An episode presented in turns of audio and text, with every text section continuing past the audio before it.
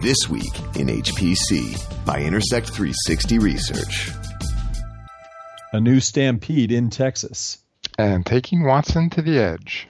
It's This Week in HPC. Hi, everyone. Thanks for listening into another episode of This Week in HPC with Intersect 360 Research, distributed in partnership with Top500.org. I'm Addison Snell with Intersect 360 Research, joined again by Michael Feldman, editor at Top500.org. How's it going, Michael? Very well. How's it going there? Doing fine, thanks. And joining us as a special guest this week is our Chief Research Officer at Intersect 360 Research, Chris Willard. Chris, thanks for joining us today. My pleasure. Chris, we wanted to get you in in particular with some thoughts that you had concerning our second story today regarding Watson and a partnership between IBM and Cisco with Internet of Things. And we'll get to that in a minute. But first, we've got a new supercomputer out there, or at least it's going to be out there, as uh, University of Texas, the Texas Advanced Computing Center, TACC, upgrades its Stampede supercomputer. Michael, uh, you've got some of the details on the new system. Right, this is the second version of Stampede. Remember, the first one they they built back in 2012, which came online at the at the beginning. Came of online two, in 2013. 2013 at the beginning, they actually put it into production. That was a 30 million dollar uh, award from NSF, and this is another, or that was actually a 27 million dollar award from NSF. This one's a little more, 30 million, for an upgraded version, very similar to the first one in that it's Xeon Phi based, but much uh, much more powerful since it's using all the the latest componentry here. It's going to be uh, they're looking at 18 petaflops when it's all built out, uh, sometime uh, towards the end of 2017.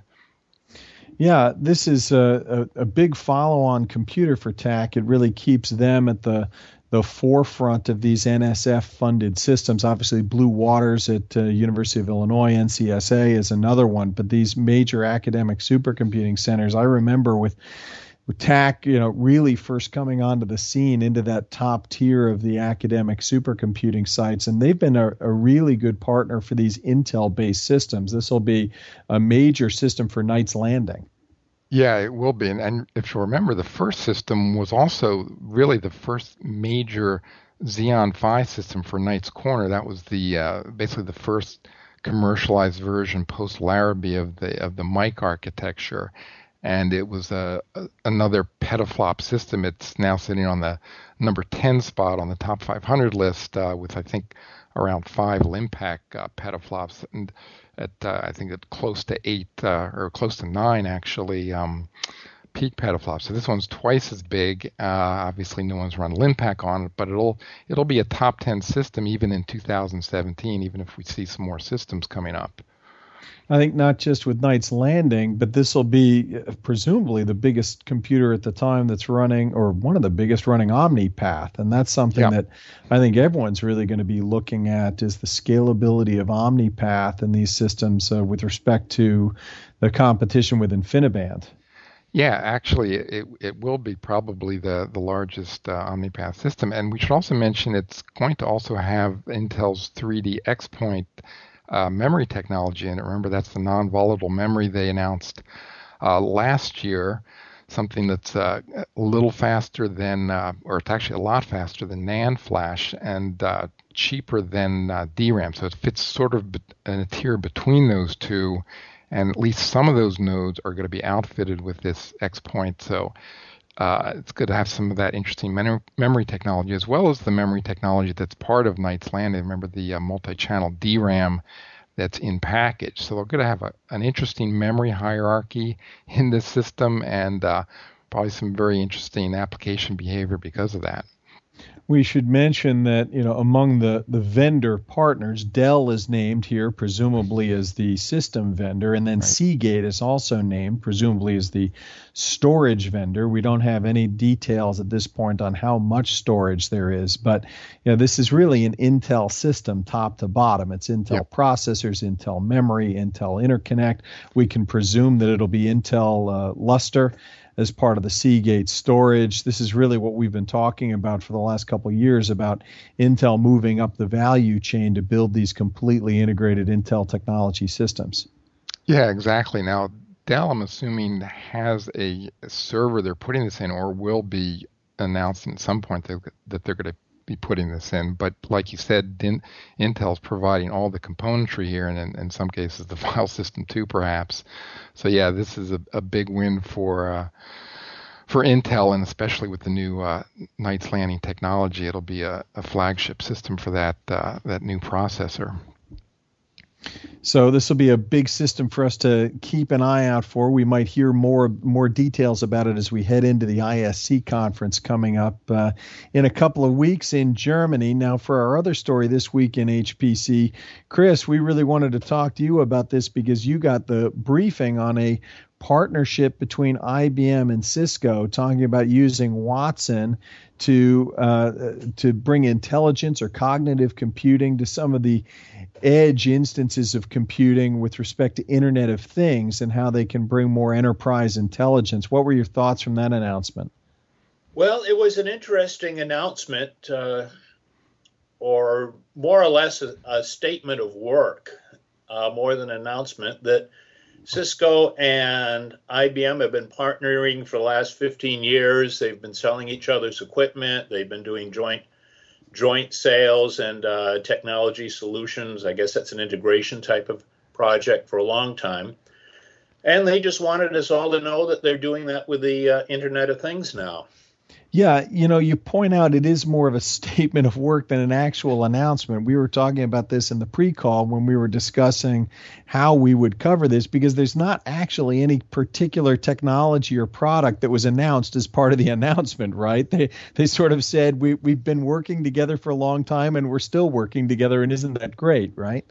Yes. Uh, I think the interesting part of the announcement is it did uh, open a window into into what people were doing with the Internet of Things, the sort of issues they were running into, and the areas where they they were seeing opportunities. Well, uh, Internet of Things is interesting in that it does it does feed into big data. It feeds into hyperscale. In some cases, it feeds into HPC, right? Well, Internet of Things is basically uh, is basically a an element of hyperscale in the sense that uh, it is driven by the internet and it is important because it it provides data oftentimes at the scale of the internet. Michael, you were looking at some of the examples from the announcement. What's hyperscale and what's enterprise? You know, what were you thinking about that? Well, yeah, most of these actually look uh, more enterprisey to me. Although the Bell Canada example they were using as, as part of the that communications company uh, uh, application area to to do analytics on uh, the 4G LTE network. That's that's more telco, of course, but it's sort of specific to these these different enterprises, if you could call telco an enterprise. Um, here they've yeah they've connected basically, you know, Watson with the Internet of Things, and I think that was sort of the basic idea behind what IBM's doing here. They think Watson is sort of this has become sort of the centerpiece of of their cognitive computing push, and now they've sort of attached that to the Internet of Things and using these examples from Bell Canada, from Port of Cartagena, which is a, a sort of enterprise company, and then Silverhook Powerboats, which is a, a race a watercraft racing company, uh, to connect these things together into data analytics. Yeah, I mean, we've run into this before that big data and HPC have a lot of areas of overlap. There's not a one to one mapping. I think we're going to see the same thing with, with Internet of Things and how it feeds into hyperscale, how it feeds into enter enterprise, I think there's clearly a, a, lot of high performance and hyperscale aspects to this. To me, the essence of the announcement is that IBM is now bringing Watson into this area where there are a lot of things that you can have a cognitive computing interface that's analyzing what data you have available at the edge in order to make a snap decision uh, before you bring a person into the loop. And Chris, that was really a lot of the the analysis you were bringing to this in terms of the time value of the data and when it makes sense to have a, a man in the loop versus man out of the loop kind of approach, right? Yes, the uh, one of the interesting things about the Internet of Things is the low value of the data on an individual reading. That if uh, you're looking at the oil pressure in, in a truck somewhere that most of the time the, the data you're getting is the oil pressure is fine and it's right. that uh, that's rare occasion that the that there's actually a change in the oil pressure that you want to send the data on. And that's a lot of what Cisco was doing is trying to filter the data and manage the data at the edge so that you're not uh, sending a continual stream of everything's great back to the main systems. Uh, that, of course, means that the network quality has to be important, has to be uh, up there, and is important to make sure the uh, the data actually gets through. And also, there's a there's a time value to the data that knowing uh, knowing what the, the, the oil pressure was 10 minutes ago isn't that important. That uh, that data doesn't need to be maintained. Uh, but then the question becomes, what are you going to do with it, and why bother with the Internet of Things? Anyone can read an oil gauge. Uh, that, that's right. When when is at, are you at an enterprise level or at a hyperscale level where having all of that data analyzed in real time is is better than just having a truck driver who can read the oil gauge and do something intelligent. Yeah, and there's a, a I think a couple of issues. One is is that if you get into more uh, complex machines where you're just not simply reading one gauge, but in the case of say say systems running port machinery, that you have a lot of things going on at once and a lot of machinery running and a lot of gauges to watch, and it at that point that begins to make sense that you are using a, a system to uh, to monitor all of that and to identify problems. The next area where it becomes important is if you move that data further up and begin to look at the operation of the system as, as a whole. And can you identify trends in uh, you know, and perhaps the oil usage of a truck that might indicate that there are bigger problems with the with the engine than just the amount of oil it's using, or move it up still further and say, well, some engines are using more oil than others, and maybe there's a design change that needs to be made, and can we pre- pre- present data to the manufacturers and possibly uh, suggestions that might help them make more efficient trucks?